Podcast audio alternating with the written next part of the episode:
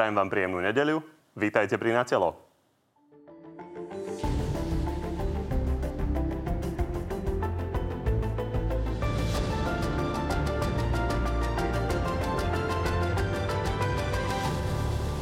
Slovensko sa po mesiacoch odriekania rýchlo otvára, hoci časť škôl ostáva stále zatvorená, zelenú dostanú fitness centra a reštaurácie. Od pondelka príde k uvoľneniu teraz. Opozícia tvrdí, že vláda pandémiu nezvláda a kritizuje ju za vysoký dlh a údajne malú pomoc. Čo s tými peniazmi robili? Čo ich žrali? Čo ich spalovali? Vláda zareagovala na kauzu Vrbietice. Zo Solidarity s Českom vyhostila troch ruských diplomatov. Opierame sa naozaj o, dovolím si povedať, veľmi profesionálnu činnosť našich spravodajských zložiek. Okrem toho máme pre vás dnes aj prieskum o tom, ako dlho podľa Slovákov vydrží Hegerová vláda. No a našimi dnešnými hostiami sú vicepremiérka a šéfka za ľudí Veronika Remišová. Dobrý deň. Dobrý deň, krásnu nedelu prajem. A predseda hlasu Peter Pellegrini. Takisto dobrý deň. Pekný deň prajem. No a tak ako vždy môžete od tejto chvíle hlasovať o tom, ktorý z dnešných hostí vás presvedčil viac. Nájdete to na našej stránke tvnoviny.sk. Poďme sa pozrieť rovno na ten avizovaný prieskum. Pani Remišová, aký máte odhad? Možnosti boli, ako dlho vydrží Hegerová vláda, či je to pár mesiacov, 1 až 2 roky, alebo dovládne. Dokonca 11% sa nevedelo vyjadriť. Tak ja za seba by som povedala dovládne až do konca, ale čo si myslia ľudia, to neviem odhadnúť. Odhad máte nejaký? tak niekde v strede. Pravdepodobne aj po tej kríze mm, dávajú tomu dva roky. Za mňa je ten odhad 3 roky. Tak poďme sa pozrieť na to. Len pár mesiacov vydrží Hegerová vláda podľa 38% voličov, rok až dva podľa 26% a že dovládne až do konca volebného obdobia si myslí štvrtina Slovákov. Čo ale ešte zaujímavejšie sú pohľady voličov jednotlivých strán, ktoré sa diametrálne líšia aj medzi voličmi koaličných strán. Vidíme, že jediný, kto naozaj silno verí v dovládnutie, sú voliči Oľano. 76% z nich verí, že vláda dokončí volebné obdobie. To isté si myslí len vyše tretina voličov SAS, Smerodina a za ľudí a naopak pár mesiacov života dáva vláde približne 20% z nich. V prípade voličov opozičných strán má tento pohľad vyšší podiel, keďže tí si logicky prajú najskorší pád vlády, aký je možný. Tam je to vyše polovičný alebo dokonca dvojtretinový podiel tých, čo veria, že vláda vydrží len pár mesiacov. Pre zaujímavosť sa ešte pozrime Podobnú otázku sme položili aj pred rokom, vtedy sme sa pýtali, ako dlho vydrží Matovičová vláda, že dovládne celé 4 roky verilo vtedy 38% A ešte pre ďalšiu zaujímavosť, vaši voliči, v tom momente to bolo 66% voličov, ktorí verili za, za ľudí, že dovládnete. Takže to je nejaké zrkadlo, ktoré vám voliči dávajú, vzhľadom na tie hádky, ktoré tu prebiehali. Takže vidíme, že ani polovica neverí, že dovládnete. Prečo sa milia? Ja si myslím, že je to samozrejme na zodpovednosti každého jedného koaličného partnera. Pre nás je mimoriadne dôležité, aby sme splnili všetko, čo sme ľuďom pred voľbami slúbili. To znamená, e, protikorupčné opatrenia uviedli do praxe, prorodinné opatrenia, e, očistá eurofondov, e, zmeny a reformy v súdnictve, ktoré mnohé z nich sme už začali, za ten rok sme veľa spravili a veľmi dôležité pre nás je, aby tieto zmeny a reformy sme aj dokončili tak, aby to Slovensko sme naozaj menili k lepšiemu. Pýtam sa ale na tú dôveru, či to dokážete nejakým spôsobom spoločne potiahnuť. Takže prečo sa milia, že to dokážete? Keďže viac ako polovica hovorí, že nie.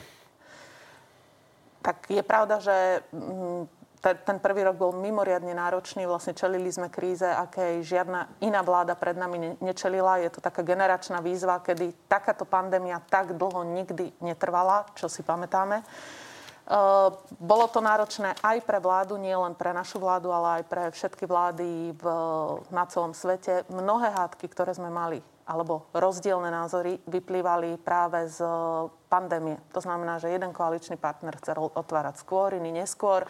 Jeden chcel celoplošne testovať, my sme boli proti celoplošnému testovaniu.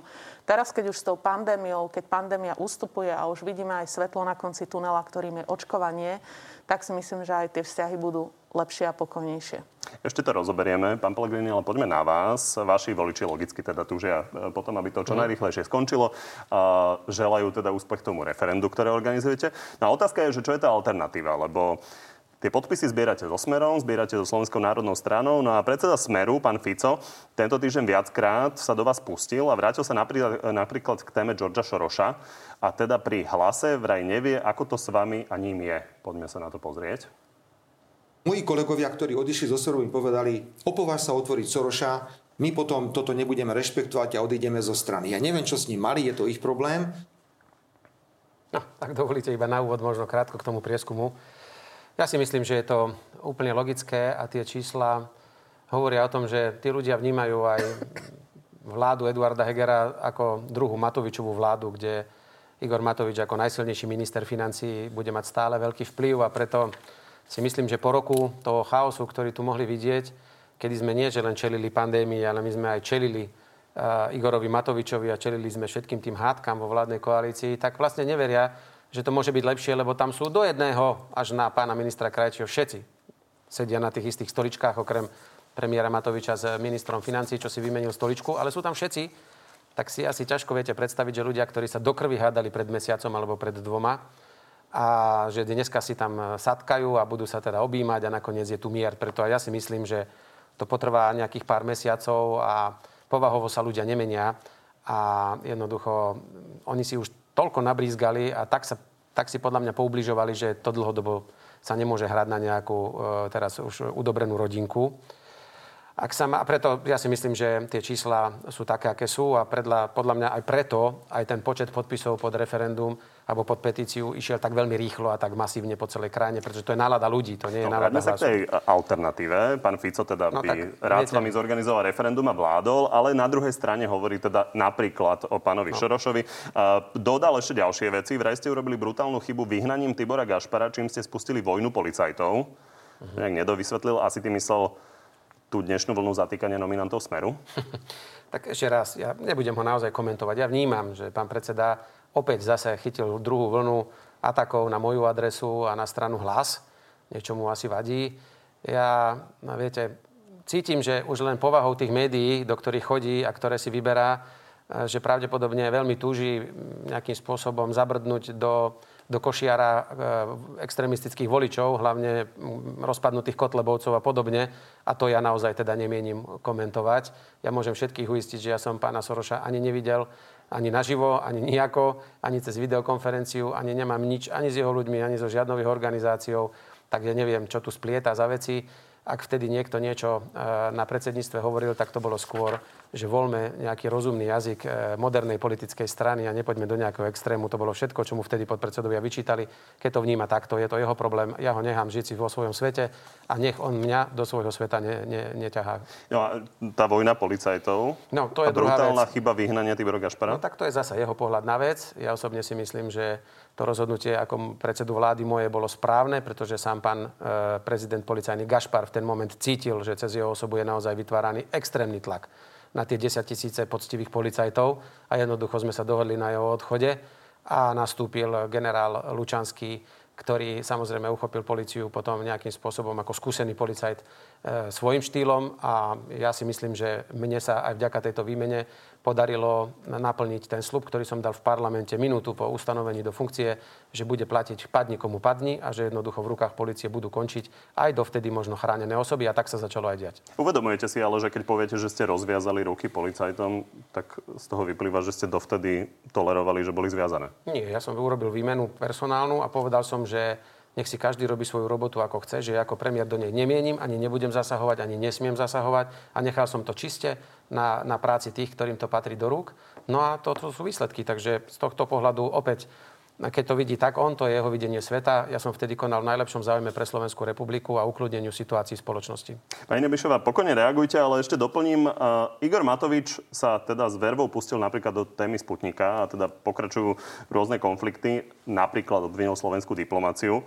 A poďme sa pozrieť, čo na to povedal váš kolega, pán Šeliga.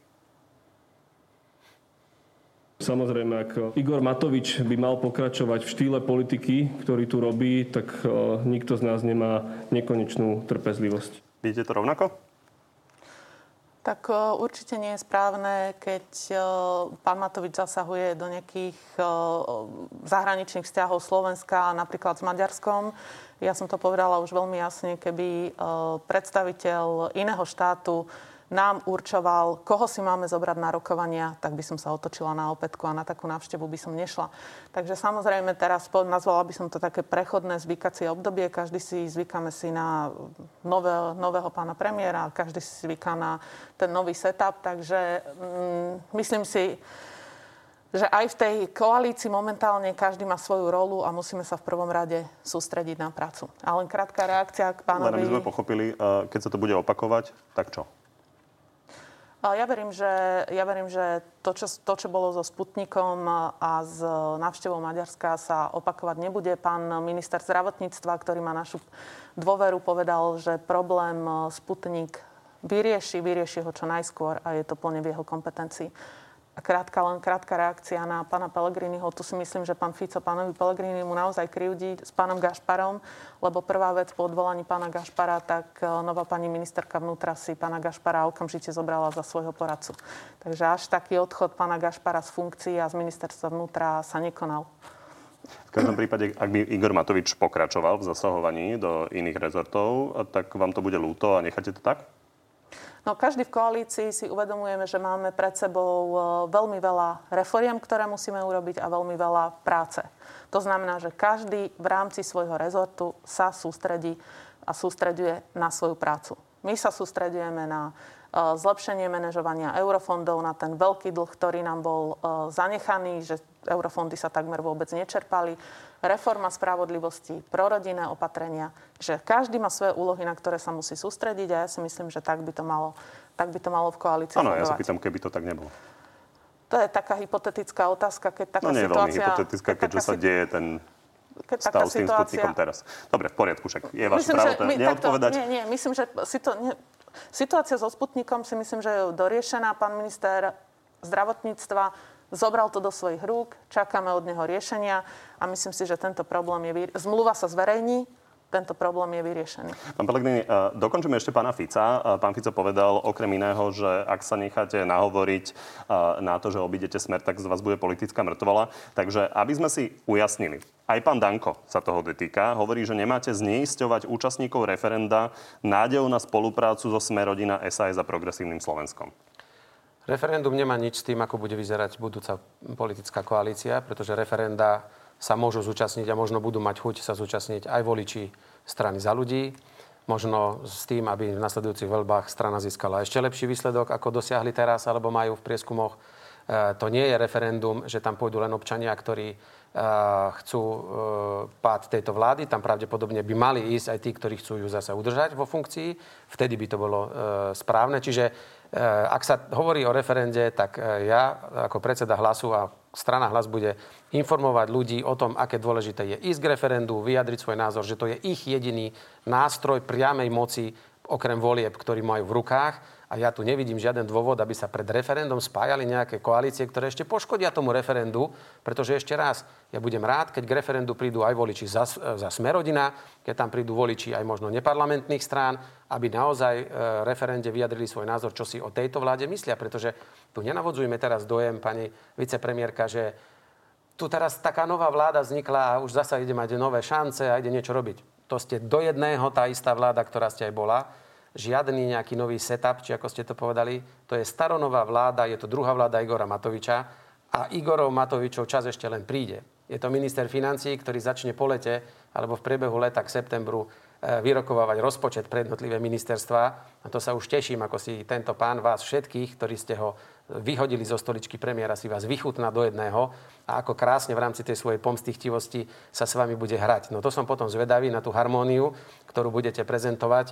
A rád sem zasa prídem, ak budeme mať možnosť e, pozvania, že nám vysvetlíte, ako to bude bežať. Ja sa toho obávam. To je normálne založené na ďalší veľký konflikt. A ešte raz, referendum je referendum občanov tejto krajiny. My sme si museli splniť povinnosť, keď ľudia od nás žiadajú že pomôžte nám s tým referendum a my chceme byť ich hlasom, tak logicky sme pri, prispôsobili tomu infraštruktúru, tie hlasy čo skoro skončia u pani prezidentky a potom je to čiste na občanoch tejto krajiny. Referendum nie je o Ficovi, ani o Dankovi a už vôbec nie o Pelegrinim. Toto referendum bude o tom, či si ľudia želajú alebo neželajú predčasné voľby, z ktorých môže byť víťaz, o ktorom dnes ešte ani netušíme. Len krátko zareagujem. Pán Pellegrini, myslíte si, že naozaj e, prídu voliči koaličných strán e, podporiť vaše referendum? Bolo by to pre úspech referenda veľmi, veľmi fajn. Pani Remišová, asi ich nebudete vyzývať. Samozrejme, že nie, ale len zareagujem na uh, zmenu vlády. Pán Pellegrini, veľmi dobre si pamätáme všetci, keď uh, ste vystriedali vlastne vášho učiteľa pána Fica na poste premiéra. A veľmi dobre si pamätáme, ako tá vláda fungovala. Vy ste prišli do parlamentu s návrhom reformy zdravotníctva, ako ste sa vo vláde dohodli pán Fico vás poslal e, naspäť, vás otočil na podpätku. Prišli ste so zákonom o očkovaní, ktorý by mimochodom by nám veľmi pomohol. Prišli ste s tým do parlamentu. Pán Fico otočil vás, poslal vás naspäť. Čiže toto v našej vláde sa absolútne nedeje. Premiér Eduard Heger riadi vládu tak, ako má. E, zákony, ktoré treba, prechádzajú. Čiže s vami sa nebavil ani koaličný partner. Pán Andrej Danko povedal, že on sa s vami nebude rozprávať, lebo sa bude rozprávať s pánom Ale... Ficom. U nás všetci partneri uh, Eduarda Hegera ako premiéra rešpektujú, vláda funguje, zákony prechádzajú. Čiže toto je taký zásadný rozdiel medzi tým, ako ste fungovali ako bábka Roberta Fica vy, vlastne však ste boli nakoniec aj volebný líder Smeru, a ako funguje táto vláda pod no, novým no, premiérom. Nový premiér si svoje povinnosti plní. Teraz referendum. Čo sa týka referenda... Aby sme to dokončili, alebo vy ste hovorili o tom očkovaní, to si zle pamätám, že vy ste sa práve pri tom zákone, ktorý ste vytýkali pánovi Pelegrinimu, zdržali? A ja som pani e, ministerku zdravotníctva som vyzývala na to, aby neuvoľňovala niektoré sankcie, ktoré pri očkovaní boli. Čiže... Takže zdržali. No a ešte referendum, dokončím referendum. Čo sa týka referenda, prieskumy sú prieskumy, to je jedna vec a tie prieskumy však boli aj pri uh, predchádzajúcich neúspešných referendách. A to je práve problém, pán Pellegrini, že vy tú opozičnú politiku neviete robiť ináč len tým, že robíte referenda, že vy, vyzývate ľudí na predčasné voľby. To isté bolo, keď bola prvá Zurindová vláda, referendum neúspešné. Druhá Zurindová vláda, opäť Robert Fico organizoval referendum, opäť bolo neúspešné. Radičovej vláda sa rozpadla, ale teraz je ďalšia vláda, zase jediný opozičný nástroj. Robert Fico, aby ste sa teda k nemu pridali, vyzýva ľudí, aby zase išli uh, referendum Dobre, predčasný reagujte. Ešte dokončím posledná vec. Nakoniec bude to v prvom rade v rukách uh, pani prezidentky, či je vôbec uh, otázka, ktorú kladiete v referende, či je v súlade s ústavou, pretože v ústave je jasne napísané, že poslanec je volený na 4 roky a ústavný súd už v Českej republike e, v tejto otázke rozhodol s tým, že je protiústavná. Čiže áno, keď budú vyzbierané podpisy, následne e, pani prezidentka má kompetenciu dať túto otázku na ústavný súd, lebo však to je to isté, ako keby ste sa ľudí pýtali, či nechcú e, skrátiť volebné obdobie pani prezidentka. Dobre, nepi- e, nepúšťajme sa do právnej polemiky o tom, či, ústavná, e, či je to v súlade s ústavou alebo nie. O tom naozaj môže rozhodnúť len ústavný súd. A pán Melgrini, pokojne reagujte, len ešte doplňujúca otázka, lebo Robert Fico okrem iného teda respektíve vaša reakcia na ňo bola, že vy môžete začať rozprávať o smere, lebo veľa viete. Uh, tak pokiaľ je to vo verejnom záujme, tak uh, počúvame. No, ak dovolíte, ja sa vrátim ešte naspäť. Viete, ja nebudem už sa vrácať k mojej vláde. Ja som ho dva roky viedol s najväčšou e, e, aktivitou, akú som dokázal vláde dať. E, mne na vláde všetky zákony prešli, keď už tak bol konflikt, e, konflikt v samotnom parlamente, čo sa stáva v rámci koalície. Vám neprechádzajú ani na vláde, lebo si to zavetujete už rovno tam. Ale o tom, že aký som bol ja premiér, majú možnosť posúdiť voliči a občania tejto krajiny, ktorým ja som slúžil dva roky a snažil som sa neurobiť hambu tejto krajiny. Takú zlú vládu a nedôveryhodnú sme nemali nikdy. To je také čísla nemala ani žiadna Ficová vláda, ani Mečiarová, ani nikoho, ani moja už duplom aké sú dnes čísla. A preto je logické, že dnes referendum je jeden nástroj, ktorý ľudia si želajú sami na uliciach od nás a našou povinnosťou bolo im pomôcť tým referendum. A viete, to nie je len o tom, že nemáme inú politiku. My vlastne dávame kopec návrhov a ja sa vám čudujem, že keď sme povedali, že dajme tým matkám alebo otcom s deťmi doma od e, už v novembri minulého roku zvýšenú pandemickú OČR, lebo kvôli školám nesmú chodiť do práce, tak ste nám to zmietli v parlamente zo stola a prijali ste to teraz na apríl, Po pol roku. Pol roka slovenské rodiny mohli dostávať lepšiu e, hotovosť e, e, a mohli nejakým spôsobom lepšie prežiť. Zmietli ste to zo stola. Žiadali sme dofinancovať samozprávy, ktoré trpia. Zmietli ste to zo stola. Teraz sme navrhli jednorázový prídavok na každé jedno dieťatko nezaopatrené 300 eur ako odmena za tú, za tú celú oštaru, čo tieto naše rodiny museli strpieť pri korone. Som zvedavý, ako nás tým pošlete zase do keľu. Čiže, pán, viete, ale dohodneme sa, dohodneme sa tak, pani kolegyňa, vy ste mohli, iba doplním ešte záver. sa, aby sme dodržiavali pravidlá. Nemôže každý otvoriť 6 e, tém, z ktorých každá je na celú reláciu. No. Čiže poďme z nich pekne Dobre. odkrajovať. A idem Pán na vašu otázku. Pani, pani Remišova bude chcieť určite uh, reagovať. Ja sa ale pýtam na to, čo som sa pýtal v spojitosti s Robertom Ficom. Ak hovoríte, že máte čo povedať o ale smere veď... a je to vo verejnom záujme, tak prečo ale to nepoviete? Ja som len povedal, že ja sa k takému konaniu nikdy neznížim, aby som tu rozprával, ja neviem, z našich rokovaní alebo z debat pred tlačovou konferenciou to, čo robí on. To predsa jednoducho, ja nie som človek, ktorý sa takto správa. A to som mu len naznačil, že veď keď on tak má ma v láske a stále si mňa berie do úza, fúrom nechce niečo rozprávať, že či chce, môžem aj ja komentovať jeho každé dianie, ale ja to neurobím, pretože si myslím, že to jednoducho slušní ľudia nerobia, alebo to jednoducho do politiky nepatrí. Hlas má svoju vlastnú politiku, má svojich vlastných členov, vlastného predsedu. Smer nech si robí, čo chce a nech nás nevťahuje do tých hier, lebo môžeme začať aj my. Neviem, neviem čo tým sleduje, na čomu je to dobré, ale nech si to robí, keď chce. Mňa k tomu nedonúti. Ale ešte maličký doplnok aby sme nezabudli. Vy sa tu netvárte, pani Remišová, že vy ste tu padli z jahody ako čerstvá neokúkaná tvár. Vy ste boli a ste vy žiačkou Igora Matoviča, tohto jednoducho zvláštneho pána, ktorý nás tu rok terorizoval na čele premiéra. Vy ste dokonca boli takisto volebnou líderkou, ak si pamätám, e, vo voľbách do parlamentu za Olano, a vy ste vzýšli z Olano. Takže vy si tam sedíte so svojím otcom, so svojím učiteľom politickým, politickým otcom na rozdiel odo mňa, kedy ja som vymenil Roberta Fica a Robert Fico odišiel do parlamentu. To bola úplne iná situácia, takže vy sa tu teraz nehrajte, že ste tu čerstvúčka za ľudí. Nechajme pani Remišovu zareagovať, a Matovičová aby sme sa dostali k pandémii, lebo máme veľa tém, ktoré treba riešiť a ľudí zaujímajú. S jediným rozdielom, pán Pellegrini, že ja som nikdy nebola e, členkou strany hnutia Oľano, kdežto vy ste pri Robertovi Ficovi stali 20 rokov. Vy ste v zásade politik, ktorý bol 20 rokov pri všetkom, čo sa dialo. Ak teraz hovoríme o kauzach Smeru a o nominantoch Smeru, ktorí končia vo väzení, tak vy ste politik, ktorý bol pri tom, ale hrali ste v tom takú nevydanú úlohu. Bol, boli ste pri tom, ale nič, o ničom ste netušili. To je normálne na, na cenu za herecký výkon, najlepší herec vo vedľajšej úlohe. môžete dostať vy, pani kolegyňa, vy máte k tomu ja bližšie vás, ako ja. Ja som vás neprerušovala. Teraz, uh, čo sa týka dôvery, čo sa týka dôvery, dôveru vám ľudia vyjadrili vo voľbách. To je najlepší prieskum verejnej mienky a tam 80% voličov vám dôveru nedalo. Vy ste koľko percent dostali? Vo, vo, hovorím teraz o no vás. Vy, keď vy dôveru, akú, koľko ste mali, koaličné strany, koľko ste mali preferenčný strany, hlas a koľko ko, vy ste mali ako za ľudí? Koaličné strany mali viac ako polovičnú dôveru. Nechajte ma dohovoriť, ja pán pýtam, povedzte ľuďom, neustále, ako ste dostali dôveru vo voľbách. Neustále skáčete do reči. To sa v slušnej, spoločnosti, v slušnej spoločnosti sa to nerobí, takže dokončím. Čiže takú dôveru vo voľbách ste dostali vy. 80% voličov vám dôveru nedalo. Teraz. Čo sa týka, že by ste mohli rozprávať o smere, to je presne tá vaša politika. Kryť, kryť, kryť, kryť. Kryli ste všetkých eh, politických nominantov smeru, ktorých ste sami tam nominovali, ktorých ste tam sami držali a teraz ešte na verejnosti hovoríte, že však aj ja by som mohol začať to rozprávať. To politické vyjadrenia. Presne tak, vaše. No, e, čo sa týka príspevkov, koľko ste predložili návrhov do parlamentu? Toto boli všetko do parlamentu ja pripravené. Za ten rok. Asi 6 alebo 7 zákonov no. je už tam. E, do parlamentu ste predložili presne 5 zákonov, ak tam jeden zákon o skrátení volebného obdobia. My sme na každej schôdzi, nie že za rok, na každej schôdzi sme mali 10 návrhov zákonov. Za rok pôsobenia v opozícii v parlamente vaša strana stihla predložiť 5 návrhov zákonov.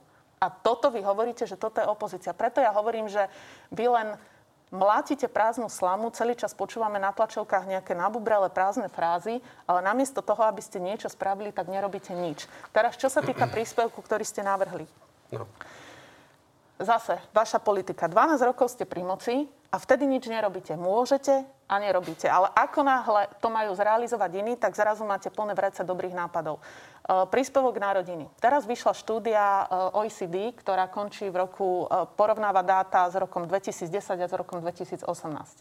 Podľa tejto štúdie sme katastrofálne klesli v situácii osamelých rodičov. Čiže Slovensko osamelí rodičia majú najväčšie výdavky, čo sa týka na vzdelávanie a výchovu. Nevzdychajte, lebo to vzdycháte nad vašou vládou.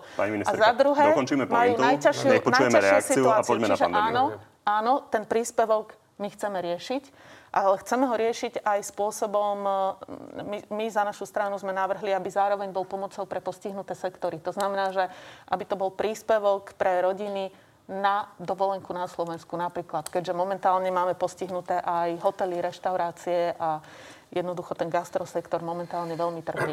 Čiže... Dobre, vymenili ste si teda názory na to, kto, koho, kto koľko toho predložil, ale poďme na pandémiu. A začíname veľkým uvoľňovaním. Od pondelka sa otvárajú reštaurácie a, a fitness centra. Napriek tomu, že časť škôl stále nie je otvorená, tak otázka je, či nie ste príliš odvážni. Lebo časť odborníkov hovorila, že idete príliš rýchlo.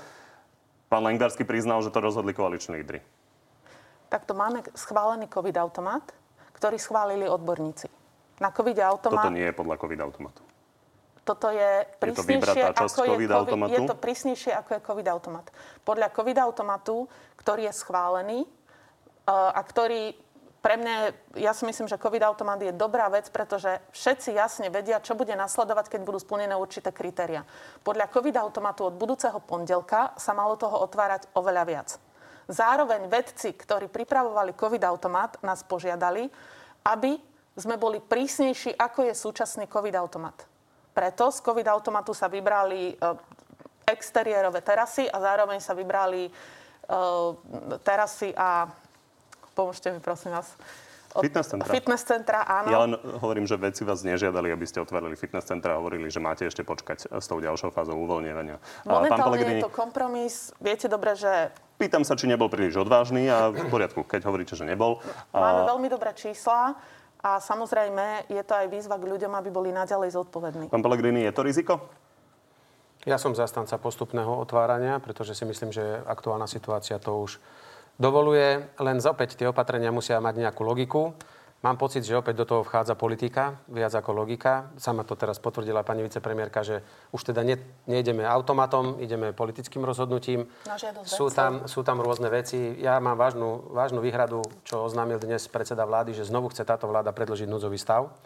Ja si myslím, že na to nie je absolútny dôvod. To je zasa zlyhanie vlády, že nedokázala za ani ďalší mesiac si prijať vlastný pandemický zákon pre zdravotníctvo. Ide nám znovu o 20 dní a dokonca tak farizejsky, že na 20 dní to predložia, aby ak Národná rada do 20 dní o tom nerozhodne, tak tak či tak o 20 dní skončí. To znamená, že si to spravia už úplne bez rozhodnutia parlamentu. Neviem, na čo to potrebujú. Platí zákaz vychádzania do 8 hodiny. Oficiálne by ste sa nemali stretnúť s hocikým, ale zase v reštaurácii na terase môžete sedieť s hocikým. Čiže ono to má trošku také divné veci. A plus jedna vec, ešte raz, ja vítam, že sa otvorili bohoslužby aj kostoly, aj to som veľmi rád, lebo ľudia to už e, túžili potom. Len sa pýtam, že keď do, teda na zásah, myslím, neviem, asi predsedu vlády, do kostola nepotrebujete test, hoď tam budete hodinku a pol na Svetej Omši, tak keď tá istá babka z tej omši ide potom kúpiť vnúčatku topánky do malej predajne s detskou obuvou, tam už potrebuje 7-dňový test. No tak mi toto vysvetlíte, že prečo sú takéto rôzne poriadku, Vy ste všetko skritizovali, tomu rozumiem, len čo je tá vaša alternatíva. Ale veď, takže... ja som nepovedal, ja som Čiže... povedal, že musia mať logiku, to znamená rozumiem, zrušiť núdzový... Čo je ja tá logika, povedal, ktorá vám teda zrušiť, zrušiť núdzový test, zrušiť núdzový stav, zrušiť tieto ilustračne, čo tu pozeráme, to ne, ne, naozaj už absolútne nepochopiteľné celoplošné testovanie, vynúcovanie testy, pretože 14-dňový antigenový test neviem, akú má vypovedaciu hodnotu, no teda žiadnu, to je len papier a je to len dokončenie toho biznisu s miliónmi testov, ktoré same sú už e, e, sú nepoužiteľné. Súhlasím s otváraním teraz aj fitness centier, Ponechajme to na tých ľudí, na dodržiavanie tých protiepidemických opatrení. Pre mňa to nejde teraz rýchlo, ja nekritizujem, len kritizujem, že tie nie sú ako keby rovnocenné tie opatrenia, niekde niečo potrebujete, niekde nie, začínajú byť znovu neprehľadné. A ja ale naozaj vyzývam vládu, aby nepríjmala ďalej predlženie núdzového stavu. Ja Dobre, nevidím na to tak žiadny poďme, dôvod. poďme postupne tie témy uh, vyriešiť. Uh, okrem iného predloženie zákazu vychádzania súvisí teda aj s, to, s tým vychádzaním večer. Uh, pán Budaj hovoril, že idete zmeniť tú 20. hodinu, takže bude to 21. hodina. To je kompromis? 21. hodina je kompromis, ale vedci sa momentálne e, zhodujú na tom, že opatrením momentálne Jedným z takých najväčších, najúčinnejších opatrení je zákaz hromažďovania, zákaz vychádzania. A treba si to povedať, že netreba zavádzať ľudí, treba si to povedať na rovinu, že zákaz vychádzania platí vo všetkých okolitých krajinách. Platí v Nemecku, platí v Rakúsku, platí v Maďarsku. Ja tiež som z toho nie. Tiež tie opatrenia mňa unavujú, trvajú už rok. Ale jednoducho Nemecko teraz uh, sprísňuje opatrenia, Rakúsko vo Viedni má veľmi prísne opatrenia a teraz testovanie. Aby sme, Test... Na testovanie poďme, a to je veľká téma, ale aby ľudia niečo vedeli, lebo pán Pellegrini nám nepovie, ako to bude, to je vaša zodpovednosť. Takže do 9. budú môcť byť ľudia vonku podľa nového zákazu vychádzania? Ministerstvo zdravotníctva spoločne s odborníkmi pripravuje aktualizáciu COVID-automatu, kde budú, jednak budú zjednodušené, teraz tam je veľmi veľa fáz, čiže tie fázy budú zjednodušené, zjednodušené pravidlá a mm, pravdepodobne bude predlženie aj do 21. hodiny. Je to pravdepodobné, rozumiem. Milan Krajniak ďalej povedal, že až o dva týždne by sme mali mať najbližšiu fázu uvoľňovania. V tom sa zhodnete? To je tiež kompromis? Že sa počká dva týždne? Tento no, raz? Teraz od pondelka budú platiť pravidlá, o ktoré nás požiadali vedci. To znamená, aby sme uvoľňovali e, pomalšie, ako by podľa COVID automatu sme mohli. Takže sme to trošku pribrzdili a nejdeme podľa COVID automatu. Následne by mala prebehnúť aktualizácia COVID automatu tak, aby jednoducho tie pravidla platili, boli predvydateľné a o ten ďalší týždeň pôjdeme, e, dúfam, že už podľa aktualizovaného COVID automatu. Veľká priorita samozrejme pre Pani nás... Ministerka, čiže bude o... sa najbližšie uvoľňovanie robiť až najskôr o dva týždne? No teraz je v pondelok sme, to, čo sa bude robiť v pondelok, to sme, odhlas, o, to sme oznámili ďalšie uvoľňovanie, je možné, že už bude od toho ďalšieho týždňa nejaká fáza minimálne deti v školách. No, ono sa to dobre počúva, len keby ste možno, že menej všetci sedeli na tých konzíliách, ale robili si aj vlastnú robotu, pretože vy, pani Remišová, už chvíľku ešte, a už ma to potom prestane aj baviť chodiť s vami do relácie, lebo vy neviete nič povedať o svojej práci za rok a pol alebo za rok aj 3 mesiace. Vy stále sa len vraciate, čo Pelegriniho vláda, čo Ficová vláda a, a idete 8 rokov dozadu. Už si uvedomte, už nie ste opozičná politička, ktorá sa snaží získať moc. Vy už tu rok aj 3 mesiace vládnete alebo 2 mesiace. A ja sa chcem spýtať teda, čo ste vy už spravili na tom vašom rezorte, preto aby sa na Slovensku žilo lepšie, alebo čím ste pomohli k boju s pandémiou. E-karanténa, dodnes žiadna. Viete, že máme obrovský problém na Vianoce nám prišla z Británie britská, britská mutácia. Teraz už vidíte, že je v Čechách už je indická, neviem aká. Som zvedavý, kedy teda idete mieniť, ponúknuť to digitálne kontrolovanie ľudí, ktorí majú dodržať karanténu. Kúpili ste nejakú košickú firmu. IT ste ju nazvali Slovensko. 300 tisíc mesačne nás to tam stojí. Som zvedavý, no čo už také za rok aj niečo vyprodukovala táto firma, respektíve čím ste vy prispeli k tej pandémii, lebo vy len o tom veľa rozprávate Furt sa vraciate do minulosti, len za ten mesiac, či rok aj niečo, akurát stihol od vás odísť váš štátny tajomník, ktorý povedal, že sa nevenujete regiónom a regionálnemu rozvoju, že sa venujete len eurofondom. Odišli ďalší špičkoví odborníci z úradu, tak ja sa pýtam, veď už raz aj vy začnete hovoriť o svojej práci. Vy bojujete s korupciou, vy zatvárate ľudí a tak ďalej. Ale to súčasťou tých tém no. bolo všetko možné, 10 ďalších tém tu máme a ani jedna z nich uh, nebola e-karanténa. Pán Pellegrini to, na toto musím Pellegrini to otvoril. Nie, pán Pellegrini otvoril úplne novú, novú tému. Aby sme to trošku upratali, aby sa ľudia aj niečo dozvedeli. Čiže pán Pellegrini to otvoril, tak prosím zareagujme, ale neotvárajme ďalšie a ďalšie nové témy, lebo sa potrebujeme niečo aj dozvedieť. Dobre. A takže keď hovoríte, že vás prestane baviť do relácie, tiež sa veľa vecí od vás dozviem. Minule ste napríklad chceli posielať e, liek Ivermectin, ste chceli posielať poštou ľuďom do schránok. A nakoniec sa ukázalo, že ten liek je v podstate neúčinný. Čo je prvá vec. Druhá vec. Eh, čo sme spravili v boji s pandémiou? Takže eh, Presunuli sme 1,1 miliardy z eurofondov na opatrenia boji s pandémiou. Podporili sa udržanie pracovných miest, podporili sa zdravotnícke zariadenia, eh, podporili sa malé stredné podniky z eurofondov. V eurofondoch sme našli totálny chaos a neporiadok. Za 7 rokov to ste mali pod palcom vy konkrétne. Za 7 rokov ste vyčerpali 29% z eurofondov. 29%. My za 3 roky musíme dočerpať 70%. Čo ste nám nechali ďalej na stole, keď hovoríme o tom? Samozrejme, my sme to do... hrozili nám o vás, obrovské... prosím, niečo som vám nechal na stole. To, to je presne to, čo vy ste mali na starosti a čo robím. A neprerušujte ma. Naozaj sa to nepatrí. Ospravedlňujem sa. To znamená, že čo sme museli urobiť? Hrozili nám obrovské, e, že budeme musieť vrácať peniaze do Bruselu, tak ako za vašej vlády 2017-18 ste vrácali 150 miliónov eur. Hrozilo nám, že budeme vrácať stovky miliónov eur. Tento rok, pardon, minulý rok, v roku 2020, sme nevracali ani jediné euro, práve preto, že sme prijali tri balíky zjednodušení v oblasti Dávam, pán, eurofondov. vy si pamätáte, že, Máme... o to, že presne túto debatu ste tu mali naposledy? Že toto, Pán, toto počujeme pánu už Pellegrinimu druhý sa táto krát za, za poslednú... veľmi páči. za poslednú Otvorili ju, otvorili ju a preto sa, ju... dohodnime sa, že poďme naozaj z oboch strán korektne uh, tému po Pán téme. moderátor, ja som veľmi korektná, ale keď ma Rozumiem, obvinuje tak pán Pellegrini, rozumiem, však dostali ste priestory, ale len, že sa opakujeme v tom zmysle, tak, že eh, sme... Momentálne, momentálne, je, momentálne, Ja to je v hovorím oboch parlamente, áno, momentálne je v parlamente e, štvrtý balík zjednodušovania eurofondov je v druhom čítaní, takže no, verím, že a čo sa týka štátnej košickej firmy, ktorú ste sa rozhodli teda založiť, aby sme mali vlastných štátnych programátorov, čo vyprodukovala zatiaľ? Pracujeme momentálne na mobilnom ID. Druhá téma e, je taká webová aplikácia, kde si ľudia môžu pozrieť presne, čo v ktorom okrese platí, tzv. COVID-automat. E, Takisto pracujeme na Digital Green Pass, ktorý bude, čakáme, kým bude schválená legislatíva Európskej únie práve preto, aby do systému, tento systém zachytával digitálne e, očkovanie a takisto aj, či Dobre, človek mal prekonaný COVID. konkrétny A na výsledok to zatiaľ je teda tá projekt, stránka. S ktorým, na ktorom pracujeme spoločne s ministerstvom zdravotníctva, tak aby ľudia mohli slobodne cestovať. No, konkrétny výsledok je zatiaľ iba tá stránka, ktoré, do ktorej si dáte okres a viete, že aké pravidlá tam platia. Ale to nie je tak. E, Robili sme, e, pripravujeme e, dátovú integráciu, pripravujeme... Rozumiem, pripravujete, len bola otázka, že čo, čo je hotové. Však v poriadku, pripravujete. Tak- poďme na...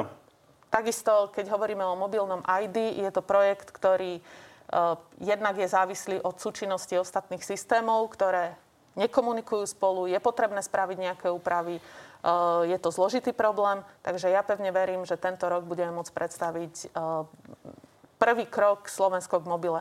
Poďme na Sputnik. Sputnik teda bol témou koaličnej krízy. A pán Lengvarsky povedal, že nečakala na tie maďarské testy, ale chce aj tie dokumenty, ktoré si pýtal Šukol. Už niečo Rusi poslali?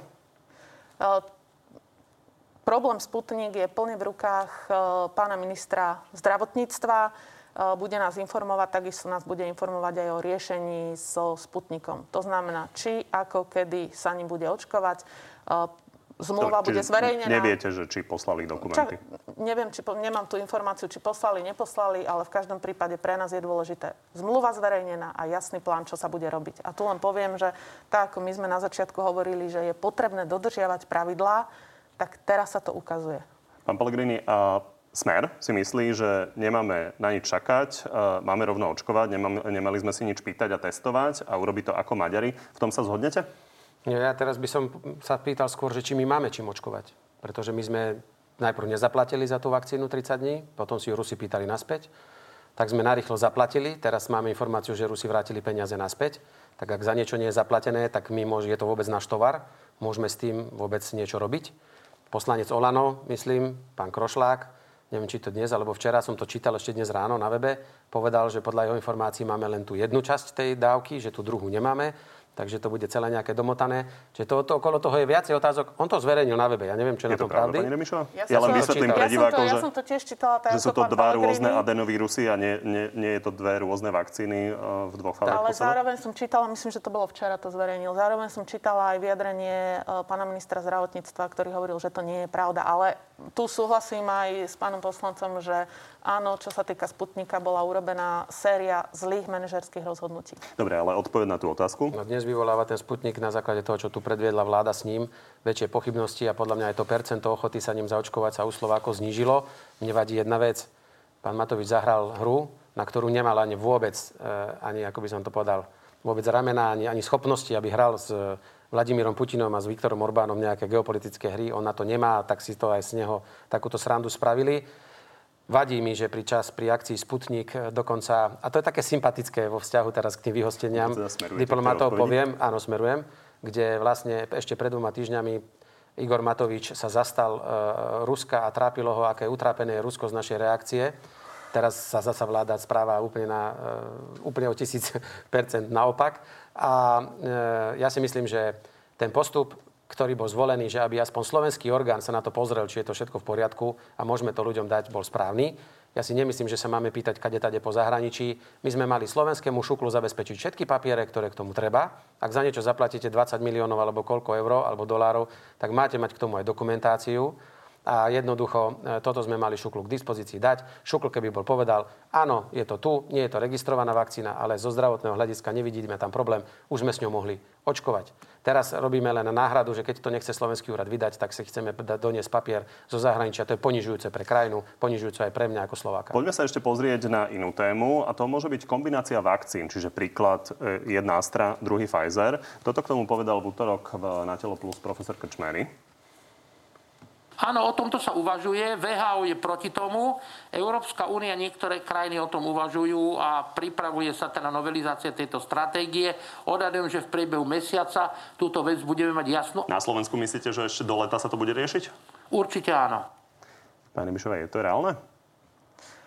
Momentálne e, zatiaľ myslím, že žiadna z krajín Európskej únie takúto stratégiu neprijala, že nie je e, rozhodnutie ani z ostatných štátov Nemci Európskej sa chystajú únie. to robiť čo pri je, určitých vekových kategóriách. Čo ja by som privítala, ale samozrejme to je veľmi dôležitý názor odborníkov, keby sa e, obidve vakcíny Astra aj Pfizer rozšírili na všetky vekové kategórie. To znamená, tak ako menila očkovaciu stratégiu, menilo Nemecko viackrát, momentálne Astrov sa očkujú staršie ročníky, takže otvoriť všetky vakcíny všetkým ľuďom.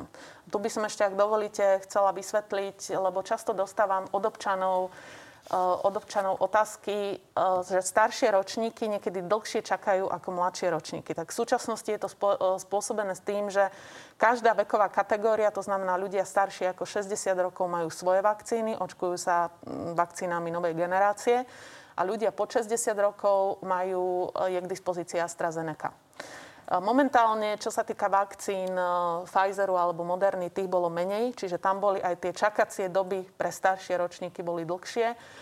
Preto sa mohlo niekedy stať, že mladší dostal termín skôr ako ten starší. hovoríte nie?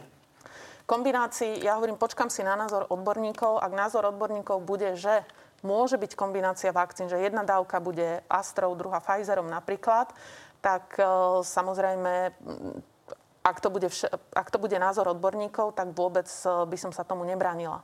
Pán Pellegrini, asi sa zhodneme, že kolektívna imunita je to, čo nám e, umožní, aby tá pandémia definitívne skončila. A vy sa bojíte dať očkovať. Ak chcete vlastne ako bývalý premiér a teda predseda preferenčnej najsilnejšej strany prispieť k tej kolektívnej imunite? Som nepovedal nikde, že sa bojím dať očkovať. Ako predseda Povedali hlasu... ste, že ako budí predseda, to vo vás obavy. Ako, no tak to je niečo iné, ako uh, povedať, že sa bojím. A ja ako predseda hlasu môžem povedať veľmi jasne, že strana hlas odporúča všetkým, ktorí naozaj chcú, aby sa dali zaočkovať. Ja veľmi vítam, že sa začína aj u vládnych predstaviteľov nejakým spôsobom pozitívne vnímať náš návrh, ktorý predstavili sme asi pred dvoma týždňami, že ak sa má zvýšiť percento zaočkovanosti, Dajme možnosť prihlásiť sa do čakárne všetkým ľuďom od 18 rokov hneď. Dajme im tam možnosť aj možno preferovať alebo vyznačiť, ktorou vakcínou by radi boli zaočkovaní, ak jej dôverujú viac ako inej. Garantujem vám, že podľa toho by štát mohol nakúpiť presne toľko vakcín, koľko treba z ktorého typu vedel by ich distribuovať presne do tých istých častí krajiny, kde, kde, kde ich treba, pretože dnes sa pozeráme aj tento víkend na zatvorené očkovacie centrá, kde chýbajú vakcíny. Jednoducho je to tak. To pozerám vo vašich televíznych správach. To si ja, ja nevymýšľam. Pani kolegyňa už začala kývať hlavou. Tak ja len kvôli tomu. Možno to neboli, nevideli diváci. Nebol to útok na vás. No, Takže toto by podľa mňa zvýšilo maximálne percento zaočkovanosti. Mnohí členovia hlasu už aj zaočkovaní sú. Richard Raši takisto, AstraZeneca, ktorý slúži v piatky v nemocniciach e, na operačnej sále. Takže absolútne v poriadku. Ja teraz som vo fáze, kedy zase nám predlžil odborníci nám prekonaným až na 180 dní máme nejaké, teda nepotrebujeme ani testy preukazovať nikomu, ani nič, tak mám za to, že je to zatiaľ v poriadku a nepredstavujeme riziko. A ja som ešte to rozhodnutie, čo sa týka mojej osoby, ale osoby, nie teraz ako, podpred, ako predseda hlasu alebo druhý najdôvodnejší politik neprijal, ale ako človek mám právo prijať svoje rozhodnutie a to som zatiaľ neprijal, ale ako predseda hlasu odporúčam všetkým, aby sa zaočkovať dali, len žiadam vládu, aby nám všetkým alebo ostatným umožnila očkovať sa všetkým od 18 rokov a vakcínou, ktorú si sami vyberú. A to by bolo podľa mňa najefektívnejšie. Plus už by bola žiaduca asi aj naozaj nejaká rozumná kampaň, lebo žiaľ, zaočkovanie mladých podpredsedov parlamentu Šeligu a Grendela asi nespôsobilo hufnú ošial e, z očkovania. A takisto asi tomu neprispieva... Treba povedať, že to bolo na začiatku tej očkovacej No dobre, ale to už všetci aj zabudli. A určite situácia. tomu neprispieva ani taký fakt, že keď tu všetci o AstraZeneca rozprávajú od rána do večera a sa ma tu vypitujú, či ja si ju dám alebo nedám, tak tu pred týždňom, myslím, na tejto stoličke povedal minister Naď, alebo sa tak preriekol, lebo ste ho konfrontovali s touto vecou, že on už má teda vo sebe pichnutý Pfizer pre istotu. Tak aj on si mohol ísť dať AstraZeneca vo Pani Mišová chcela reagovať a potom poďme na záverečnú rubriku. Pri tom očkovaní uh, vy v opozícii robíte jedno, že čím horšie, tým lepšie. Všetci veľmi dobre aj v opozícii viete, že čím väčší počet je zaočkovaných ľudí, tým skôr uh, môžeme uvoľňovať opatrenia, tým skôr získame kolektívnu imunitu a tým skôr sa môže jednak uh, aj ľudia sa vrácať k normálnemu životu. Ale toto ako opozícia, toto si zrejme neželáte, lebo chcete, aby ľudia boli čím viac frustrovaní, nahnevaní, aby to tu dlho trvalo a mohli ste uskutočniť vaše referendum. Keby ste boli, pán Pellegrini, zodpovedný politik, tak teraz ľuďom poviete, že sa idete dať očkovať a že sa budete dať očkovať. A nevyhovárate sa tu na nejakých 180 dní, 90 dní a neviem čo všetko. Ale jasne by ste povedali, že sa idete dať očkovať. Teraz, čo sa týka výberu vakcíny, to je zase taký, taký, ná, taký amatérsky návrh, ako bolo posielanie lieku poštou ľuďom. Teraz hovoríte, že nech si každý príde na miesto a vybere si, že ja chcem takú, ja chcem onakú. Jednoducho, každá vakcína má iný chladový reťazec, iné skladovanie, je s ňou spojená iná logistika. AstraZeneca, tá sa môže riešiť aj cez ambulantných lekárov, u niektorých iných to bude, e, bude ťažšie. Takže toto je taký, zase taký návrh ako... Navrhuje to váš minister už Čo sa týka... No, nenavrhuje. Navrhuje. Čo sa týka kampane, e, Pani ministerka, Čo sa je týka- pravda, že pán. Lengvarský hovoril o možnosti výberu a že za 2-3 Hlavne týždne by to malo možnosti byť výberu možné. Sputnika a na to sa pripravuje, ak sa bude očkovať Sputnikom, keďže není zaregistrovaný EMO, tak ľudia budú Ja mať som možnosť zachytil si, Pfizer a AstraZeneca. Tak. budú mo- mať možnosť si vybrať. Čo sa týka kampane, áno, určite kampaň, hlavne na staršie ročníky, by mala byť eh, hlavne v tejto fáze. Eh, ministerstvo zdravotníctva povedalo, že kampaň pripravuje. Doteraz to bolo ťažšie, pretože sme nemali dostatok vakcín. Veľmi ťažké je robiť kampaň, keď eh, nemáte dostatok vakcín. Zbytočne budete ľudí, ľuďom hovoriť, choďte sa dať očkovať, keď nie sú vakcíny. Režia Čo už mi týka- avizuje, že musíme Ešte ja končiť. poviem, že Takže za pána seba- Lengvarského tu budeme mať v útorok v Na telo plus, tak sa ho opýtame na tú kampaň, kedy ju uvidíme. A poďme na záverečnú rubriku. Pravidlá nemusím pripomínať. Volá sa to áno, nie. Tak to skúsme. Pani Remišová, už tri týždne vládu vedie Eduard Heger. Je lepším premiérom ako Igor Matovič? Je iným premiérom, pokojnejším, konsenzuálnejším premiérom. Čiže z tohto hľadiska, z takého tlmenia napätia, áno, Eduard Heger to zvláda lepšie. Pani Kolíková povedala, že by sme mali pre nedostatok informácií Sputnik vrátiť. Súhlasíte? V prvom rade treba zverejniť zmluvu Áno, so Sputnikom. Uh, Čo sa týka vrátenia, je to na rozhodnutí ministra zdravotníctva. My Váš- sme boli za to, aby sa očkovalo, až keď bude schválený EMO. Váš bývalý štátny tajomník Vladimír Ledecký, ktorý je momentálne už poslancom, tak povedal, že koalícia nemá pri hlasovaní o dôvere jeho hlas istý. Už ste ho presvedčili? Momentálne nie. Proces programového vyhlásenia vlády ešte nie je ukončený. Prebiehajú posledné diskusie a posledné, poviem to, dočisťovanie programového vyhlásenia vlády. Pán Pellegrini, súhlasíte s výrokom Roberta Fica z tohto týždňa, že v roku 2018 tu prebehol pokus o vládny puč, na ktorom sa podielal George Roš? Nie. Peter Žiga celé mesiace sa neobjavil na tlačovke hlasu. Počítate stále s jeho kandidatúrou v najbližších voľbách? To tak ďaleko ešte nie sme a zatiaľ sme o tom ani nehovorili a vôbec, či ešte Peter Žiga bude chcieť kandidovať, záleží aj od neho. V decembri ste vyhlásili, že budete dlho premýšľať, či vôbec budete odporúčať očkovanie vašim rodičom. Ako to dopadlo? Idú sa očkovať? Myslím, že dnes mi otec, alebo včera e, odkázal, alebo hovoril, hovoril som so sestrou, že keďže chce ďalej chodiť, e, ešte si tak brigádovať do autoservisu a opravovať si autička svoje, ktoré, ktoré ho bavia a nechce byť nejakým spôsobom obmedzovaný, tak on sa asi dá, mama zatiaľ nie. Tak vám ďakujem, že ste prišli do Markízy. Ďakujem. Pre Ďakujeme krásnu pekne. nedelu. Všetko dobré. V útorok máme pre vás na Telo Plus, ako som už spomínal, s Vladimírom Lengvarským v stálom čase na TV novinách. Dovidenia. Peknú nedelu.